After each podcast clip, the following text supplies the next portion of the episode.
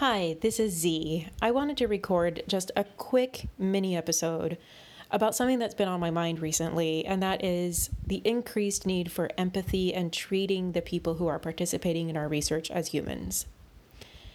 The thing that spurred this thought for me was reading a couple of articles about the changes in the travel industry, uh, airlines in particular, the way that we will be checking in for flights, the way that we will be able to board a plane, the even just the seats on the plane, how they're going to be arranged, uh, all the things that are that the airline industry is looking to put in place in order to help make sure that everyone is safe as they are flying and as they are even in airports. And it made me think about this time in particular as businesses start to reopen, as as um, things start to change to hopefully have more in person interaction with each other.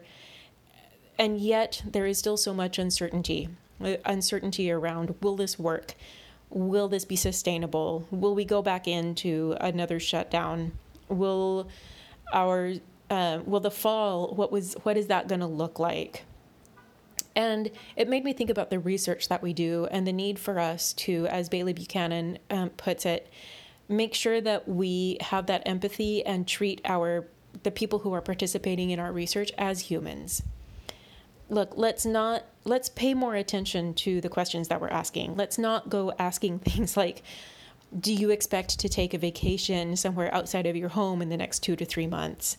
Let's not ask about expectations of behavior and forecasting behavior in the near future because let's face it, none of us are sure what the near future is going to look like. None of us are sure what the long-term future is going to look like. That is a thing that is so different about this time is that the uncertainty is so real and is so long-term.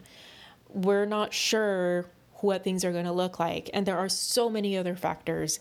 There's business continuity there is as offices open back up do we feel comfortable going back into an office? Twitter today uh, just announced that the majority of their employees are going to continue working from home in perpetuity. I will not be surprised to see more businesses do that, but that's also going to change the atmosphere in which we work. Zoom fatigue is a real thing, and yet we still need to find ways to interact with each other for those of us who need that social feed um, those with children have, you know, we talk about cognitive load in surveys. Holy smokes, people, there is so much cognitive load around parent for parents right now trying to make sure that their children are able to interact with their peers at some level that is still safe that their children are still getting edu- an education, that they're not backsliding in terms of education, that they're not backsliding in terms of social activity, even physical activity there is just so much cognitive load. Let's not put even more pressure on the people who participate in our research by creating crappy looking surveys, by asking really stupid questions, by being thoughtless in the way that we approach our studies and what we are doing. Let's start to think more long term Let's start to think more evergreen about topics that are important to us. And let's remember, above all, like I said, as Bailey Buchanan said, and I can't stress it enough, and I think she feels the same way, we need to treat the people who participate in our research as the humans that they are. We absolutely need to remember that empathy when we're putting together those studies let's do that. Let's make sure that we are taking care of each other, taking care of the people who participate in our research, and working together on creating what the future looks like.